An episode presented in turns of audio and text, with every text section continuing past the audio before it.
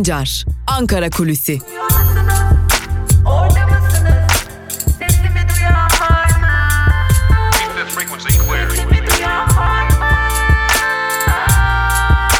Özgürüz Radyo.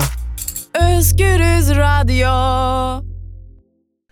Günaydın sevgili Özgürüz Radyo dinleyicileri. Özgürüz Radyo'da hafta içi her gün olduğu gibi bugün de yine Ankara Kulisi programıyla sizlerleyiz ve yine her zaman olduğu gibi Ankara'nın gündeminde neler var, Ankara'da neler konuşuluyor onlara bir göz atacağız ama e, başlarken programımıza küçük bir hatırlatma yapalım siz değerli dinleyicilerimize. Özgürüz Radyo geçtiğimiz hafta Cuma günü bir engellemeyle karşılaşmıştı ve Özgürüz Radyo'nun internet sitesi engellenmişti. Lakin bizler Özgürüz Radyo olarak yolumuza devam edeceğimizi sizlere belirtmiştik ve bu devam etme kararlılığımızda olduğumuzu belirtmek amacıyla da Özgürüz Radyo'nun yeni internet sitesi Özgürüz yedi nokta org sizler için yeniden yayında, artık tüm yayınlarımızı Özgürüz yedi nokta org üzerinden takip edebilirsiniz. Tüm yayınlarımız hem Özgürüz yedi nokta org'da hem YouTube ve Spotify hesaplarımızda ve tabii ki uygulamamızda olacak. Tüm yayınlarımızı yine yeniden, yılmadan, engellere takılmadan siz değerli dinleyicilerimize ulaştırmayı sürdüreceğiz. Şimdi gelelim Ankara, Ankara kulisine. Şimdi Perşembe günü Ankara'da önemli bir toplantı var malum. Dolar aldı başını yürüyor, e, durdurulamıyor, e, rekor üstüne rekor tazeliyor. Ve e, bu artış devam ederken ekonomi yönetimi ne gibi bir müdahalede bulunacak ya da bir müdahalede bulunacak mı? Hatta bu soruyu daha gerçekçi hale getirerek soralım. Ekonomi yönetimi krizin varlığını kabul edecek mi sorusu gündemdeydi. İşte Perşembe günü o sorunun en önemli yanıtlarından birini almış olacağız. Ne o yanıt? Merkez Bankası Para Politikası Kurulu bir toplantı gerçekleştirecek ve o toplantıdan bir faiz kararı çıkması bekleniyor. Geçtiğimiz dönemde gerçekleştirilen toplantıdan faiz indirimi kararı çıkmamıştı. Bu Cumhurbaşkanı Erdoğan'ın beklentilerinin aksineydi biliyorsunuz. Cumhurbaşkanı Erdoğan sık sık faizin düşürülmesi yönünde telkinlerde bulunuyordu ve Merkez Bankası Başkanı dahi bu nedenle değiştirilmişti. Şimdi geldiğimiz bu dönemde bu konuya ilişkin olarak beklentiler neler? E, piyasaların beklentisi bir faiz artırımı. Yani e, ciddi oranda bir faiz artırımı gelmesini bekliyor piyasalar ama e, edindiğimiz bilgilere göre, Ankara'dan edindiğimiz bilgilere göre o ciddi orandaki faiz artışı pek de gerçekleşmeyecek sevgili dinleyenler. Yani çok yüksek bir faiz artırımını beklememek gerektiğini belirtiyor Ankara'daki kaynaklar. İşte tüm bu soruların cevabını da e, Perşembe günü Merkez Bankası'nın Para Politikası Kurulu toplantısından alacağız. Bu soruların cevaplarını, bu önemli, zira buradan bir faiz artırımı kararı çıkmaması durumunda e, doların yukarı yönlü hareketinin kaçınılmaz olduğu çok açık bir biçimde görülüyor. Borsada da Ee, özellikle borsadan sıfırların atılmasıyla birlikte e, bir aşağı yönlü hareket de söz konusu. Bunun da altını çizmiş olalım. Şimdi koronavirüs, ekonomiyi konuştuk, bir de koronavirüsü konuşmamız gerekecek. E, zaten hem ekonomiyle e, bağlantılı olarak koronavirüsü hem de yine koronavirüsle bağlantılı olarak bir de eğitimi konuşacağız ama şimdi çalışanların durumunu konuşmak istiyorum ben sizlerle. Çalışanların durumunu aktarmak istiyorum.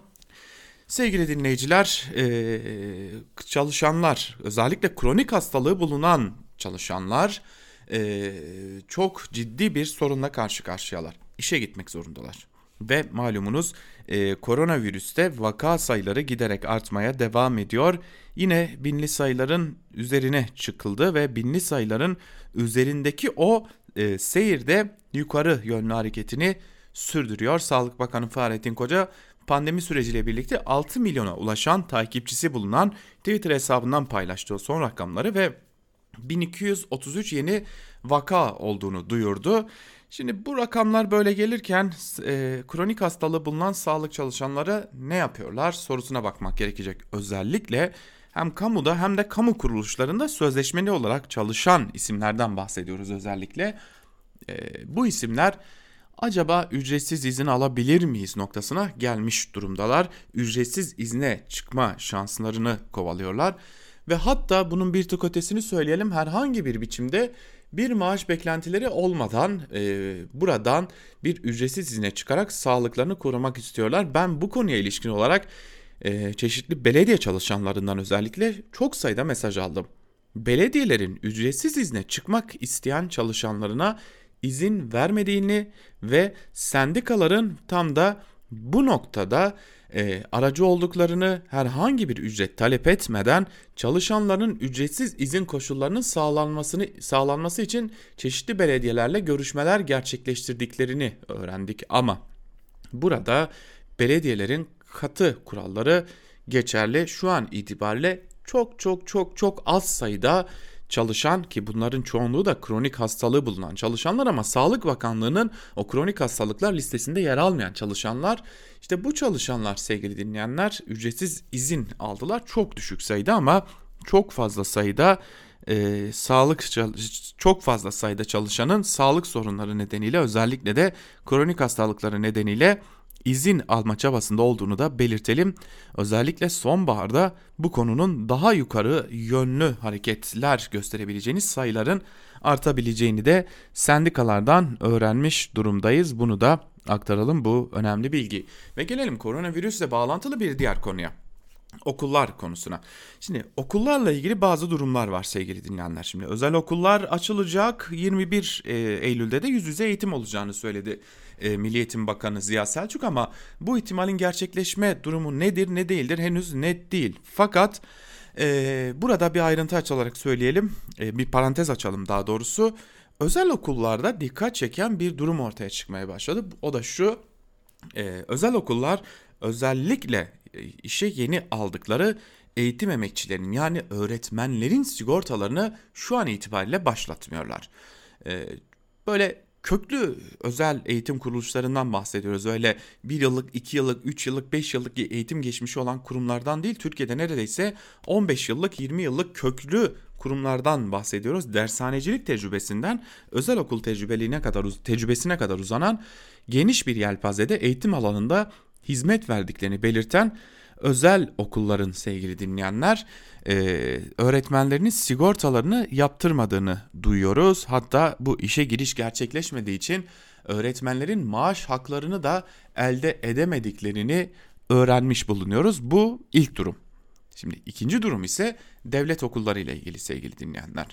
Devlet okullarında karşımıza çıkan bir diğer e, durum ise sevgili dinleyenler, burada koşulların bir türlü o seyreltilmiş eğitim denilen ve ayrıntıları henüz netleşmemiş olan eğitim politikasına uygun olmaması.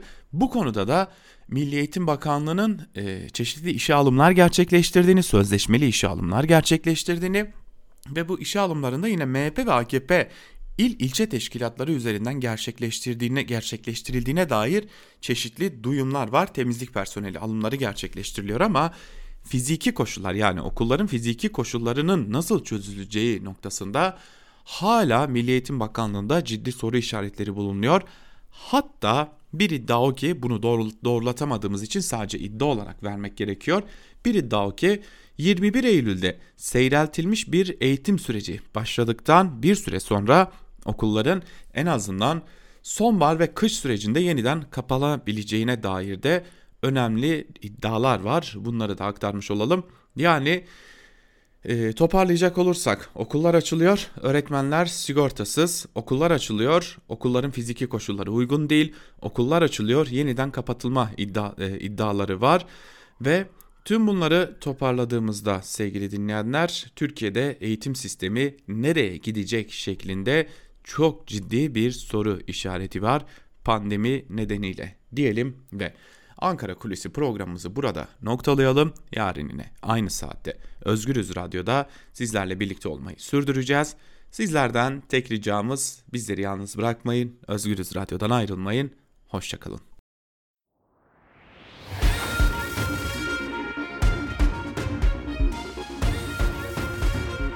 Altan Sancar, Türk basınında bugün.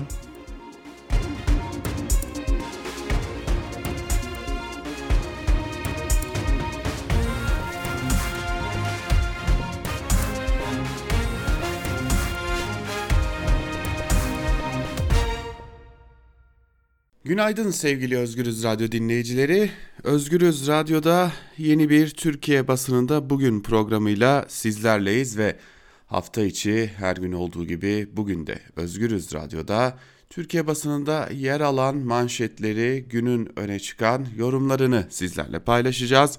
Sözü çok uzatmayalım. Hatırlatalım bu arada Özgürüz Radyo yeni adresiyle sizlerle, özgürüz yedi nokta org adresimizle siz değerli dinleyicilerimizle birlikteyiz sevgili dinleyiciler ve geçelim Cumhuriyet Gazetesi'ne. Cumhuriyet Gazetesi'nin bugünkü manşetinde bütçe çöktü sözleri yer alıyor ve ayrıntılarda şunlar kaydediliyor. A K P hükümetinin ekonomide çizdiği pembe tablonun gerçekleri yansıtmadığı ortaya çıktı. Ekonomi yönetiminin belirlediği yüz otuz sekiz virgül dokuz milyar liralık bütçe açığı hedefi yedi ayda çöktü. Ocak-Temmuz döneminde bütçe yüz otuz dokuz virgül bir milyar lira açık verdi. Merkez Bankası'ndan aktarılan kırk virgül beş milyar lira da yetmedi. yedi aylık faiz gideri de kırk milyar liraya yaklaştı. Sadece Cumhurbaşkanlığının kullandığı örtülü ödenekten yapılan harcama Temmuz'da iki yüz yetmiş üç virgül dokuz milyon lira ile zirve yaptı.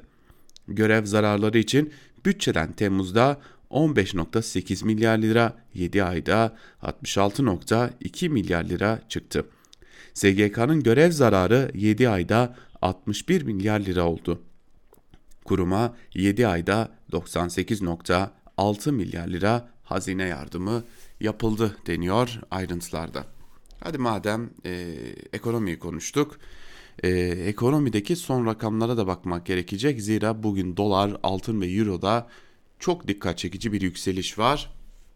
E, saatlerime saate bakıyorum, saat onu on iki geçiyor ve bu saat itibariyle yani on sekiz Ağustos saat on on iki itibariyle dolar kuru yedi lira otuz dokuz kuruş. Euro sekiz lira seksen kuruş üzerine çıkmış durumda. Spot altının yani gram altının fiyatı da dört yüz yetmiş altı liraya ulaşmış durumda. Şimdi Ankara Kulisi programında da aktardık. Merkez Bankası'ndan bir faiz indirimi bekleniyor. Olacak mı olmayacak mı bilinmiyor ama e, şimdi bugün köşe yazarlarının da gündeminde bu var tabii. Aklı başında her Merkez Bankası'nın çok ciddi bir faiz indirimine gitmesi gerekir diye köşe yazarları da bu konuyu gündemine taşımış. Bakalım neler olacak. Alkış kısa sürdü başlıklı bir diğer habere bakalım. Koronavirüs salgınında büyük özveri gösteren sağlık çalışanlarının yakasını şiddet virüsü de bırakmıyor. Salgının başlamasıyla birlikte sağlık çalışanlarına olan sevgi gösterileri kısa sürede bitti. Sağlıkta şiddet oranları iki bin yirminin ilk altı ayında son on bir yılın en yüksek seviyesine çıktı. Aile Hekimliği Çalışanları Sendikası Bilim Komisyonu Başkanı Profesör Ersin Akpınar, sağlıkçıların yüzde doksan dört virgül üçünün fiziksel veya psikolojik şiddet gördüğünü açıkladı. Akpınar, iki bin dokuz öncesi oran yüzde yirmi birlerdeydi. Sağlıkçılar sağlıkta şiddet yasasının Türk Ceza Kanunu'na eklenmesini istiyor dedi. Yani düşünebiliyor musunuz? Birkaç ay önce alkışladığınız insanların şimdi gidip hastanelerde yumruklayan, e, saldıran insanlarla karşı karşıyayız. Geçelim Evrensel'e. Evrensel gazetesinin manşetinde dört yıllık pranga sözleri yer alıyor ve ayrıntılarda şunlar kaydediliyor. Liman İş Sendikası, Sokar Holding'le yasalara aykırı olduğu halde formülle dört yıllık sözleşme imzaladı. Sendikacılar içeriği iyi derken işçiler sözleşmeye de tiş sürecine de tepkili. Yasaya göre toplu iş sözleşmeleri üç yıllık imzalanabildiği için Sokar'da üç artı bir şeklinde formüle edilerek kılıfına uyduruldu. Ancak Türkiye'de üç yıllık sözleşme bile işçilere patronlar arasında yıllardır uyuşmazlık sebebi. Nitekim sözleşmeye pandemi gerekçesiyle imza atan liman iş yönetimi yaptığımızın arkasındayız derken görüştüğümüz Sokar işçileri tepki gösterdi. Sadece toplu iş sözleşmesi sürecine değil, prim, ikramiye, sosyal yardım düzenlemelerine de tepkili olan işçiler havuz maddesine dikkat çekiyor.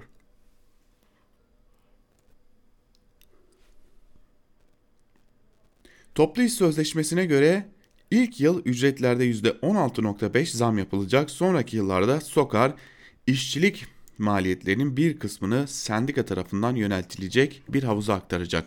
İşçiler havuzun nasıl kullanılacağından kaygılı. Vallahi elimizde kapı gibi nasıl kullanıldığını gördüğümüz işsizlik sigortası, işsizlik fonu var.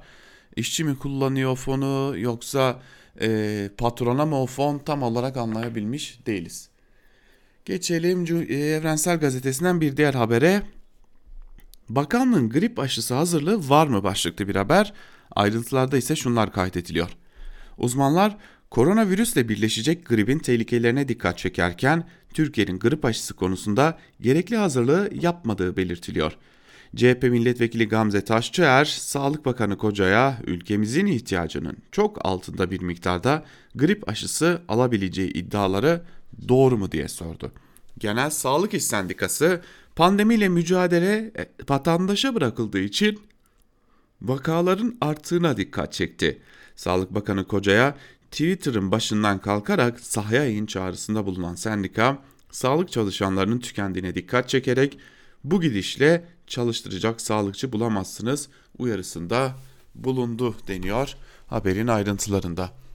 Evet, şimdi bir de başımıza e, yani bulabilecek miyiz, bulamayacak mıyız gibi bir telaş çıktı. Yani şimdi herkes aman grip aşısı, yaman grip aşısı deyip duruyor. Yani grip aşısının olunması gerektiğine dair e, önemli çağrılarda bulunuyor. Fakat e, geldiğimiz bu aşamada biz e, grip aşısını bulabilecek miyiz? Bulursak nasıl bulacağız? Hani bir de bunun bir ücreti olacak. Bu ücreti ödeyebilecek miyiz sorularına cevap arıyoruz. Devam edelim, Yeni Yaşam gazetesine geçelim. Yeni Yaşam gazetesinin manşetinde halk iradesi yine kazanacak sözleri yer alıyor ve ayrıntılar şöyle kaydediliyor. otuz bir Mart ve yirmi dört Haziran seçimlerinde ağır yenilgi alan A K P iktidarı H D P'den seçimle alamadığı belediyelere bir yıl önce kayyum atamaya başladı. İktidar Diyarbakır, Van ve Mardin gibi büyükşehir belediyelerinden başlayarak şimdiye kadar kırk altı belediyeye kayyum atadı. Kayyum atamalarının birinci yıl dönümünde konuşan H D P'li kadın belediye eş başkanları eninde sonunda halkın iradesinin kazanacağını söyledi. Mardin Büyükşehir Belediyesi eş başkanı Figen Altında, on dokuz Ağustos A K P'nin önemli büyükşehirleri kaybetmesinin intikamıydı dedi. Diyarbakır Büyükşehir Belediyesi eş başkanı Hülya Alökmen Uyanık, kayyumların belediyelerdeki talanına dikkat çekerken Batman Belediye eş başkanı Songül Korkmaz ve Lice Belediye eş başkanı Ruken Yılmaz da kayyumların kadın düşmanı politikalar yürüttüğünü kaydetti deniyor ayrıntılarda. Hatırlayacaksınız, bundan tam bir yıl önce biz de e, Özgürüz Radyo olarak ilk kayyumlar atandığında bu konuyu yakından takip etmiş, günlerce sizler için Diyarbakır'dan özel yayınlar gerçekleştirmiştik. Bu yayınlarla e, son durumları sizlere ulaştırmıştık. İşte o yayınların üzerinden bir yıl geçti. Türkiye'de kayyum atamaları ne yazık ki devam ediyor diyelim ve geçelim bir diğer gazeteye, Bir Güne. Bir Günün manşetinde turpun büyüğü heybenin içinde sözleri yer alıyor. Ayrıntılar şöyle. Muçev'le ilgili her gün yeni bir iddia ortaya çıkıyor. Hakkında onlarca dava açılan şirketin son olarak kıyı bandında yat limanı ve ormanlık alan ihalesini aldığı ortaya çıktı. Çevre ve Şehircilik Bakanlığı'nın birçok sahili ihalesiz olarak Muçev'e vermesi tartışılmaya devam ediyor. Pazar günkü manşetimizin ardından elimize ulaşan belgelere göre şirketin, şirketin hedefinde orman arazileri ve yat limanları var. Türkiye'nin tüm kıyı bandında yayılan şirket, kıyı alanlarının Muçev'e devredilmeyeceğine dair kesinleşmiş yargı kararları ve Sayıştay bulguları olmasına rağmen durdurulamıyor. Tel örgüler ördüğü sahillere girenlerden para toplamayı sürdürüyor. Hani adına şirket diyoruz, yani kabalık olmasın diye şirket diyoruz ama yani bunun adı mafyalıktır. Yani bu sahillere çöken mafya demektir. Ama hani kabalık olmasın, yayın yapıyoruz diye biz e, şirket demeye devam edelim, e, ayıp olmasın. Yoksa hani bunun adı mafyalık düzeni. Maaşımız değil ama borcumuz dolarla başlıklı bir diğer habere bakalım.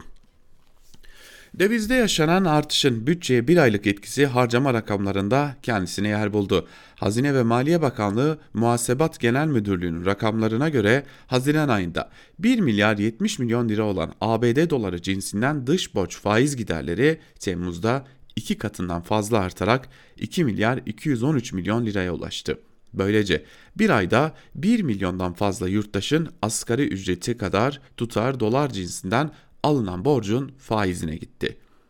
Devletin faiz giderleri için yapılan bir aylık ödeme sekiz virgül dört milyar lira, yedi aylık toplam ödeme ise yetmiş dokuz virgül yedi milyar lira oldu denmiş ayrıntılarda. Neyse ki borcumuz da var, her şeyimiz var, sahillerimizi de satıyoruz. E, dolarla maaş almıyoruz ama dolarla borçlanıyoruz. Hadi bakalım sonumuz hayırlı olsun. Geçelim Karar Gazetesi'ne. Karar Gazetesi'nin manşetinde sorumluluk vatandaşın sözleri yer alıyor ve ayrıntılarda şunlar kaydediliyor. Devlet teşviğiyle tatil beldelerine akın edilmesi Covid eğrisini tırmandırınca vatandaş duyarlı olmaya çağrıldı. Marmara depreminin üzerinden yirmi bir yıl geçmesine rağmen kentsel dönüşümde bir mesafe kat edilemedi. Toplama alanları A V M oldu, acil geçiş yollarına otopark yapıldı. Yine vatandaşların sorumluluk gösterip depreme karşı tedbirli olmaları istendi. Devletin göstermesi gereken sorumluluk ve duyarlılık ise ortada kaldı. Zaten bu hep böyle değil midir? Vatandaşa sorumlu ol, duyarlı ol, aman dikkat et çağrıları yapılır. Bu bunun anlamı yani vatandaş dikkat etsin filan değildir. Yani bunun tek anlamı var. Ya bir, bir şey geliyor. Yani bir şey olacak belli. Yani şimdi deprem olacak, bu belli. Bu ortada. Şimdi depremin üzerine salgında kötü gidişat var. Bu da belli. E, hal böyleyken bu sorumluluğu nasıl başkasına yığacağız? E, bunun da çok kolay bir çaresi var. E, çıkacağız ve açıklama yapacağız. Diyeceğiz ki vatandaş sorumlu ol, dikkat et, aman aman.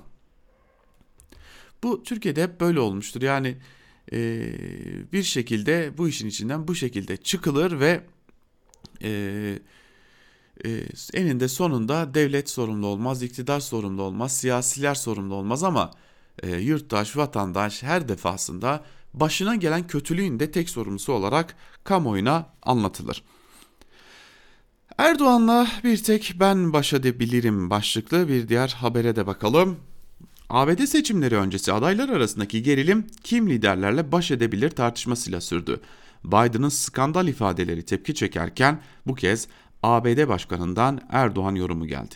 Trump daha önce zehir gibi dediği Erdoğan için onun gibi liderler birinci sınıf satranç oyuncusu. Onlarla başa çıkabilecek zihinsel kapasiteden yoksun bir A B D başkanı olmamalı. Geçen hafta dünya liderleri benden Erdoğan'ı aramamı rica etti. Neden diye sordum. Dediler ki o bir tek seni dinler. Bu doğru. Onunla anlaşabiliyorum. Beni dinliyor ifadesini kullandı deniyor ayrıntılarda. Beni dinliyor lafına... Beni dinliyor lafı bakın. Şimdi beni dikkate alıyor. Biz ortak noktalarda buluşabiliyoruz. Bir biçimde fikirlerimizi uzlaştırabiliyoruz değil. Beni dinliyor. A B D Başkanı Cumhurbaşkanı Erdoğan için beni dinliyor diyor. Peki neden Biden'ın sözleri kadar ki Biden'ın yedi ay önceki sözleri kadar tepki çekmiyor? Neden öyle Twitter hesaplarından paylaşımlar yapıp e, siz kimsiniz filan demeye kalkışmıyor kimse? Hayırdır? O görevde diye mi? Geçelim Sözcü'ye. Sözcü gazetesinin manşetinde tarikat şeyhinden skandal sözler e, yer alıyor ve ayrıntılar şöyle. Uşak'taki Şeyh Nurullah müritlerine devletin kontrol mekanizmalarında olalım dedi. Bu amaç için gerekirse sarık ve cübbenin çıkartılabileceği mesajını verdi. FETÖ'cülerin on beş Temmuz kalkışmasından iki ay sonra birinci Türkiye Cumhuriyeti son buldu, Osmanlı kuruluyor diyen Uşakki Şeyhi Fatih Nurullah yine ortaya çıktı. Nurullah, sarık ve cübbe ile ilgili soru üzerine şöyle konuştu. O kisveyi yani sarık cübbeyi taşıyacağım diye devletten kopmak yok. Devletin kontrol mekanizmalarında olalım. Hele İslami devlet olsun, en güzel sarığı saracağız, en güzel cübbeleri biz giyeceğiz demiş. Rüyanızda görürsünüz. İslami devleti de, şeriatı da, böyle bir daha bu devletin en ince, en kılcal damarlarına kadar öyle sızmayı da rüyanızda görürsünüz. Elbet bu düzen değişecek, elbet e, iktidarda seçimle bir gün yerini bir başka iktidara devredecek, bir başka siyasi partiye devredecek. O zaman o bu devletin en ince kademelerine kadar sızmaya devam etmeye çalışan cemaatler de cevaplarını alacaklar ama öyle İslami bir devlet, öyle şeriat filan rüyanızda görürsünüz. Almanya'da da polisten George Floyd muamelesi başlıklı bir diğer habere de bakalım. A B D'de geçen Mayıs'ta bir polis gözaltı işlemi sırasında siyahi George Floyd'un boynuna dizleriyle basarak ölümüne neden olmuştu. İnsanlık dışı olay tepki çekmişti. Almanya'da da benzer olaylar yaşandı. Alman polisi bir hafta önce bir Türk babayı yere yatırmış ve boynuna diziyle basmıştı. Polis geçen cumartesi de yine bir başka genci boynuyla diziyle basarak gözaltına aldı. Almanya ayağa kalktı. Dün yine Almanya'dan bir başka görüntü vardı. Ee, çok ciddi bir şiddet uyguluyordu Alman polisi. Alışveriş merkezi içerisinde itiraz edenlere dahi şiddet uyguluyordu. Bakalım Alman demokrasisi, tırnak içerisinde söylüyorum bunu. Alman demokrasisi burada ne gibi bir tepki verecek? Geçelim Sabah gazetesine. Sabah gazetesinin manşetinde, ki sol tarafında başka bir haber var, onu aktaracağım size. E, manşetinde savunma ligine Türkiye damgası sözleri yer alıyor. Küresel savunma sanayinde Türkiye'nin çarpıcı yükselişi. Dünyanın en büyük yüz savunma şirketi listesine yedi Türk firması girdi. iki bin dokuz yılı cirolarına göre hazırlanan listede Aselsan iki virgül iki milyar dolarla kırk sekizinci oldu. Böylece ilk kez bir Türk şirketi dünyanın elli devi arasına girdi. Aselsan geçen yıl listede elli ikinci, iki bin altıda doksan üçüncüydü. TUSAŞ'ta on altı basamak birden yükselerek elli üçüncü sıraya çıktı. İlk yüzdeki diğer beş Türk şirketi de şöyle: B M C, Roketsan, S T M, F N S S ve Havelsan denmiş. Şimdi soldaki habere bakalım. Erdoğan dünya çapında satranç oyuncusu başlıklı haber. Trump'ın e, haberi e, duyurulmuş. Bakalım neler aktarılmış. Trump, Türkiye'ye yönelik kirli planı deşifre olan Demokratların başkan adayı Biden için ağır ifadeler kullandı. Çok zeki insanlarla uğraşıyorsunuz. Bu ülkelerin çok sayıda dünya çapında satranç oyuncusu liderleri var. Onları tanıyorum. Mesela Türkiye'nin Cumhurbaşkanı Erdoğan. Bu durumda nerede olduğunu bilmeyen birine başkan olarak sahip olamazsınız. E burada Cumhurbaşkanı Erdoğan'ın kendisini e, dinlediğine dair o ifadeler yer almıyor. Keşke o ifadeleri de yazsaydınız. Evet, geçelim e, Sabah gazetesinin ardından bir diğer habere. Milliyete geçelim pardon. Milliyet'in manşetinde bu mangal hepimizi yakacak sözleri yer alıyor ve ayrıntılarda şunlar kaydediliyor. Bilinçsiz, bilinçsiz mangal sevdası ormanlarımızı kül ediyor. Belgrad ve Aydos ormanlarında mangalcılar yine kural ve yasak tanımadı. İstanbul ormanlarından son günlerde sürekli dumanlar yükseliyor. Mesire alanı bulunmasına rağmen Aydos'un derinliklerinde de yüzlerce kişi mangal yakmıştı. Belgrad ormanında ise vatandaşlar topladıkları odunlarla ateş yaktı. Giriş ücreti ödememek için ücra noktaları tercih eden vatandaşlar vardı. Biri malzemeleri olmadığı için ateşi yerde yaktığını bile söyledi denmiş ayrıntılarda. Şimdi e, bakıyorum Cumhurbaşkanı Erdoğan'ın e, Erdoğan'a dair Trump'ın sözleri yine e, Milliyet gazetesinde de var. Dün e, genel yayın yönetmenimiz Can Dündar e, bu konuya değinmişti ve e, bu konuda e, dikkat çekici bir yorum yapmıştı. Şimdi bir hatırlatma yapmak sanırım e, güzel olacak. Bir oraya uzanalım. Özgür Yorum'da e, dün genel yayın yönetmenimiz Can Dündar bu konuya dair neler söylemiş, hep birlikte bir onu dinleyelim. A B D'nin başkan adayı Joe Biden'ın eski bir demecinden gündelik kullanıma elverişli bir gündem yarattı Adalet ve Kalkınma Partisi. Sarayın sözcüsü yedi ay sonra dün açıklamaya tepki verdi. Biden'ın Türkiye analizinin cehalet, kibir ve ikiyüzlülüğe dayandığını belirtip Türkiye'ye emir verilen günler geride kaldı dedi. İyi. Çünkü Trump büyük bir kibirle Erdoğan'a aptallık etme diye mektup yazdığında ve Türkiye'ye verdiği emirle Ray Bronson'ı bıraktırdığında Erdoğan'ın bunları sineye çekmek zorunda kalmasından çok utanmıştık. Türk sağı oldum bittim A B D ile bir aşk ve nefret ilişkisi içindedir. Oysa şimdi Amerika'ya meydan okur gibi görünen Erdoğan'ın bugüne gelişinde Washington'un katkısının büyük olduğunu hepimiz biliyoruz.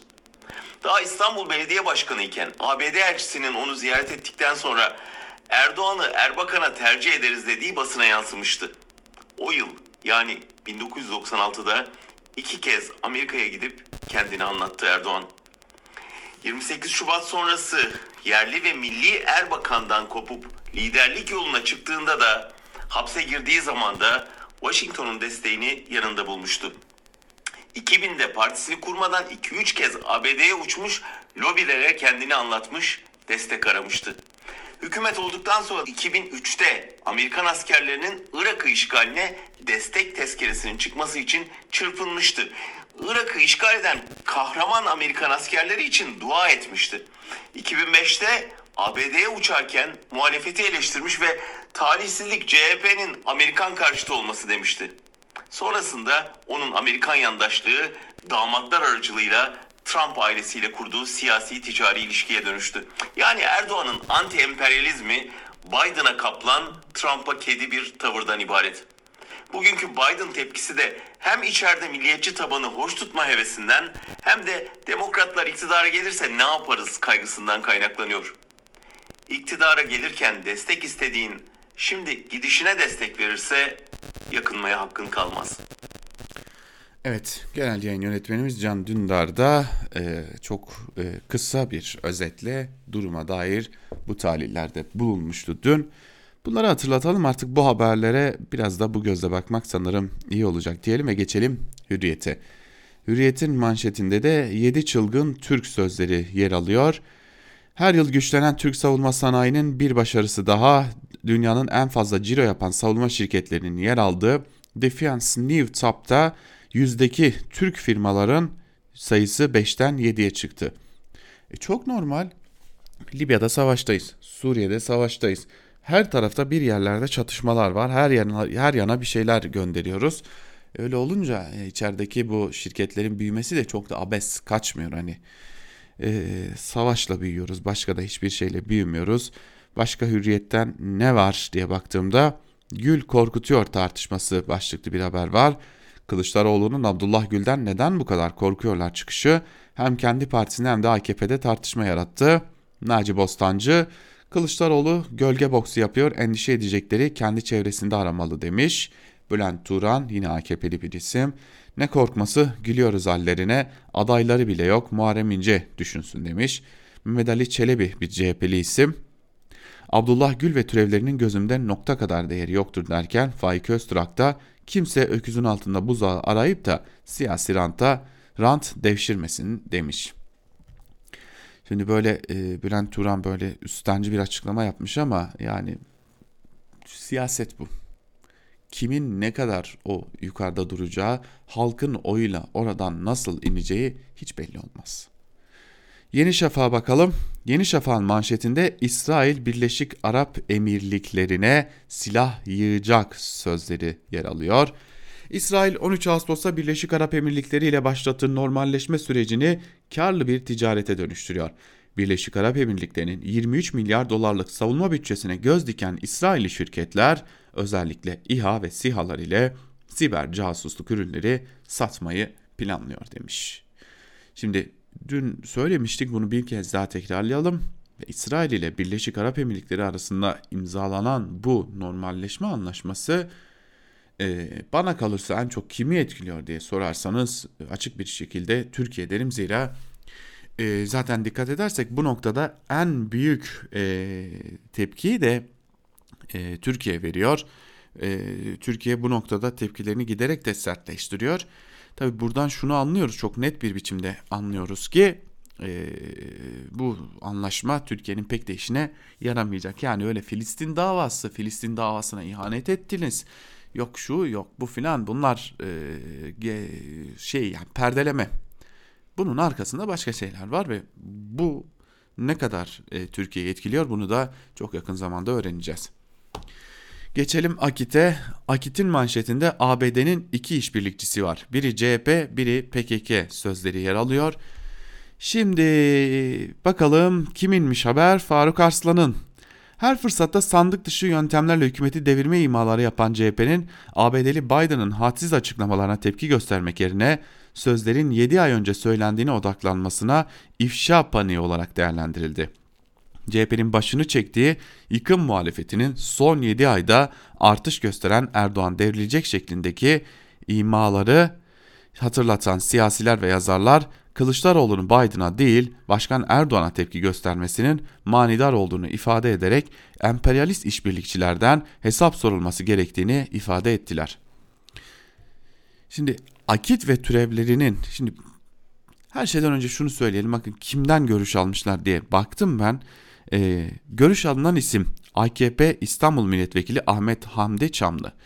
Yani kendi gazeteleri bile, Akit de onların gazetesi ama hani böyle Sabahıdır, şuydur, buydur gibi yerler bile, ki ben yıllarca mecliste çalıştım, Çamlı'yı gördüklerinde gazeteciler ondan görüş almamak için yollarını değiştirirlerdi. Şimdi ciddiye alıp bu adamdan görüş almışlar. Yetmemiş, e, Akit ve türevleri, ki biliyorsunuz Denizler döneminde e, altıncı filoyu böyle kendilerine kıble edinip namaz kılan bu insanlar şimdi emperyalist işbirlikçiliklerden bahsediyorlar.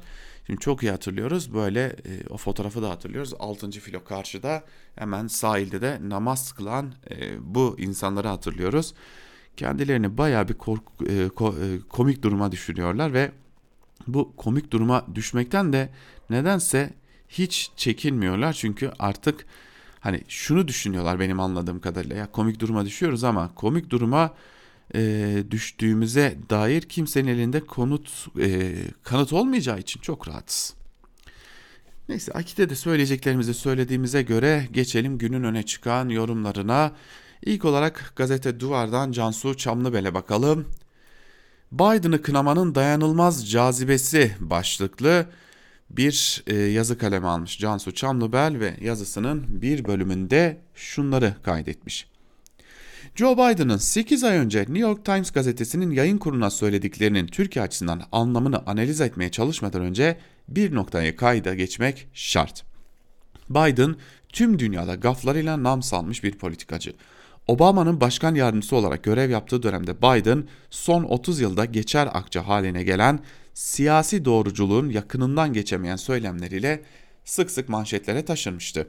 Hatta Amerikan basını başkan yardımcısından ilhamla Bidenizm diye bir kavram türetti. Biden'ın on altı Aralık iki bin on dokuzdaki birkaç satırlık röportaj sırasında New York Times gazetesinin yayın kurulundan bir gazetecinin tüm başkan aday adaylarına aynı cümlelerle sorduğu Türkiye sorusuna yanıtı tam da kendini meşhur eden küstahlığı ve umursamazlığın bir karışımı olmuştu. A B D'nin gözbebeği F otuz beş uçaklarından bahsederken F on beş diyen Biden'ın o konuşma içinde kurduğu her cümle derin anlamlar arayanlara mani olmayayım. Türk liderliği için hala var olan unsurlarla temasa geçip Erdoğan'ı seçim yoluyla yenmeleri için cesaretlendirmeliyiz. Darbeyle değil, darbeyle değil şeklindeki sözleri Gülencileri kastediyor diye okumak, Beştepe'nin her darboğaza sarıldığı demokratlar eşittir FETÖ şeklindeki indirgemeci siyasi söylemini beslemek açısından son derece kullanışlı elbette. Bugünkü anketler iki bin on altıdaki gibi dünyayı yanıltmıyor ise iki buçuk ay sonra A B D'nin yeni başkanı olarak karşımıza çıkacak bir politikacının müttefik, en azından hala kağıt üzerinde müttefik devlet başkanı ile ilgili ifadelerinin diplomatik teamüllere uymadığı ortada. Dolayısıyla siyasi kariyerini salt Erdoğan sözcülüğü üzerinden inşa edenlerin malum tepki koyması da fevkalade doğal. Halbuki bu hikayenin bir de o tepkiyi koyanların perdelemeye çalıştıkları boyutu var.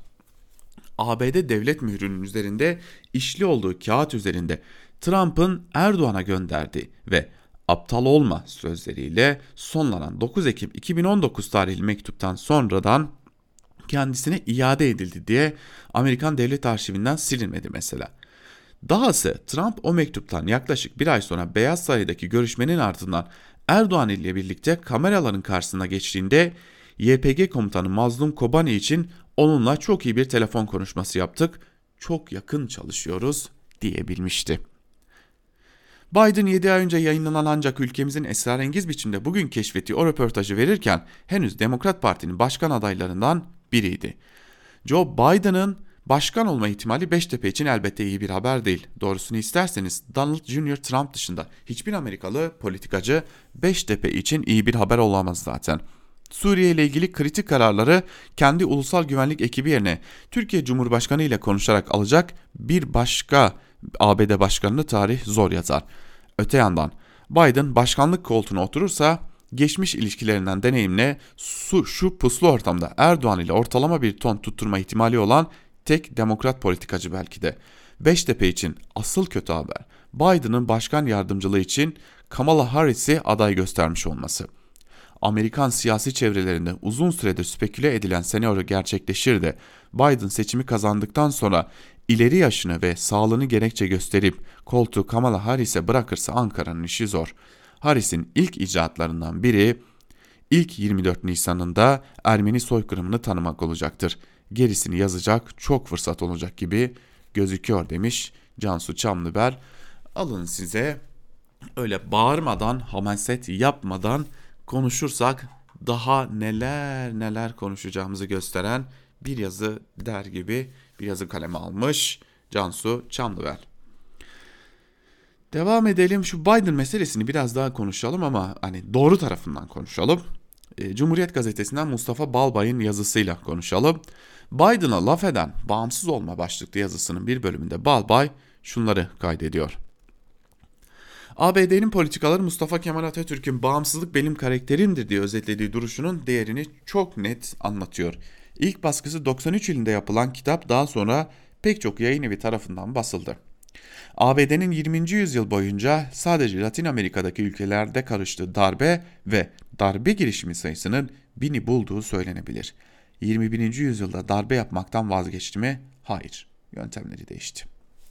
İşte bu A B D'deki önümüzdeki Kasım ayında yapılacak başkanlık seçimlerinde Demokrat Parti'nin adayı olacak, kat, olarak katılacak Joe Biden'ın yedi ay önce yayınlanmış demeci A K P tarafından Türkiye gündemine oturtuldu. Biden daha aday adayı iken on altı Aralık iki bin on dokuzda F X kanalında The Weekly programına katılıyor. Buradaki sözleri Ocak iki bin yirmide The New York Times gazetesinde yayımlanıyor. Diyor ki, Türkiye'de Erdoğan'ın karşısındaki muhalefeti desteklediğimizi ilan edelim. Bunun gerekli, gereklerini yapalım. Son cümlesi de şöyle. Günün sonunda Türkiye Rusya'ya bağlı olmak istemez. Demek istiyor ki Türkiye oltadaki balıktır.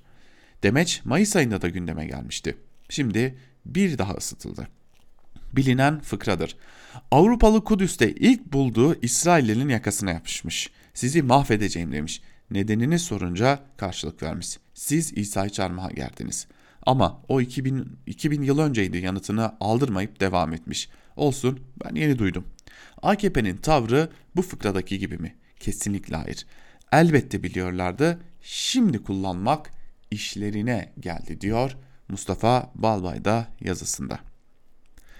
Geçelim bir diğer yazıya. Bir Gün gazetesinden Hayri Kozanoğlu'nun Berat Albayrak Hollanda Maliye Bakanı mı başlıklı yazısına bir bölümünde Kozanoğlu şunları kaydetmiş. Eğer Berat Albayrak Hollanda Maliye Bakanlığı koltuğunda otursaydı ve ödemeler dengesi iki bin on dokuzdaki gibi doksan üç milyar dolar cari fazla verseydi kur düzeyinden gerçekten de fazla tedirginlik duymazdık. Üstelik on yedi virgül iki milyon nüfuslu iki bin on dokuzda yedi yüz dokuz milyar dolar ihracat yapan bir ülkeden söz ediyoruz olurduk. Ekonomisini dış borç şirketlerinin döviz borcu sorunu yaşamadı. Vatandaşlarının tasarruflarını ağırlıklı yabancı paralarda değerlendirmedi. Enflasyonun yıllık bir virgül altıda seyrettiği bir memlekette muhtemelen insanlar endişeyle dakika başı kur, kur hareketlerini de izlemek zorunda kalmazdı. iki yüz doksan üç milyar dolar cari fazlası bulunan, iki bin on dokuzda bin dört yüz altmış milyar dolar ihracat gerçekleştiren Almanya'yı hiç hesaba katmıyoruz bile. Ahmet Hakan'ın C N N Türkçe Berat Albayrak yaptığı söyleşi çok ömel eti puf muhabbetleriyle bir yana bırakılırsa daha çok önemli olan kurun seviyesi değil rekabetçi olup olmamasıdır. Türkiye tarihinde ilk defa rekabetçi bir kur düzeyiyle ekonomisini dönüştürebilecek bir yapıya kavuştu sözleriyle gündeme oturdu. Bir Maliye Bakanı'nın ağzından çıkan kur iner de çıkar da aforizmasını ise hafızamıza not ediyor.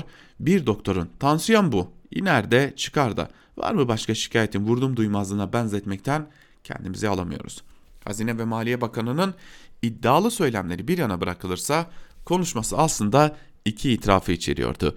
Birincisi, geçen hafta yayınlanan Türkiye raporunda iki bin yirmi için ekonomide yüzde üç virgül sekiz daralma öngören Dünya Bankası'na göre hala iyimser kalsa da Albayrak eksi iki ile bir arasında bir büyüme tahminiyle ayaklarının bir parça suya, suya ermesiydi. İkincisi, döviz kurunu kontrol altına alma iddiasından vazgeçmesi, Merkez Bankası'nın rezervlerini tükettikten sonra bir anlamda havlu atmasıydı demiş Hayri Kozanoğlu yazısında ve artık biz bu kuru nasıl takip edeceğiz ben de anlayabilmiş değilim. Az önce aktardık, bir daha verelim. E, saat on kırk altı ve şu an itibariyle dolar kuru yedi lira otuz dokuz kuruş seviyesinde, euro sekiz lira seksen kuruşta, altında dört yüz yetmiş altı lira seviyesinde seyrederken borsada da e, bir yükseliş var gün itibariyle. E, bin doksan iki puanda şu an itibariyle borsada diyelim ve böylelikle biz de Türkiye basınında bugün programımızı noktalamış olalım sevgili dinleyenler. Bugün ağırlıklı gazete manşetlerine verdik. Yarın telafi ederek daha çok günün öne çıkan yorumlarına yer vereceğiz sizler için. Burada kapatıyoruz programımızı. Sözü ve yorumu genel yayın yönetmenimiz Can Dündar'a bırakacağız. Bizden şimdilik bu kadar. Özgürüz Radyo'dan ayrılmayın. Hoşçakalın.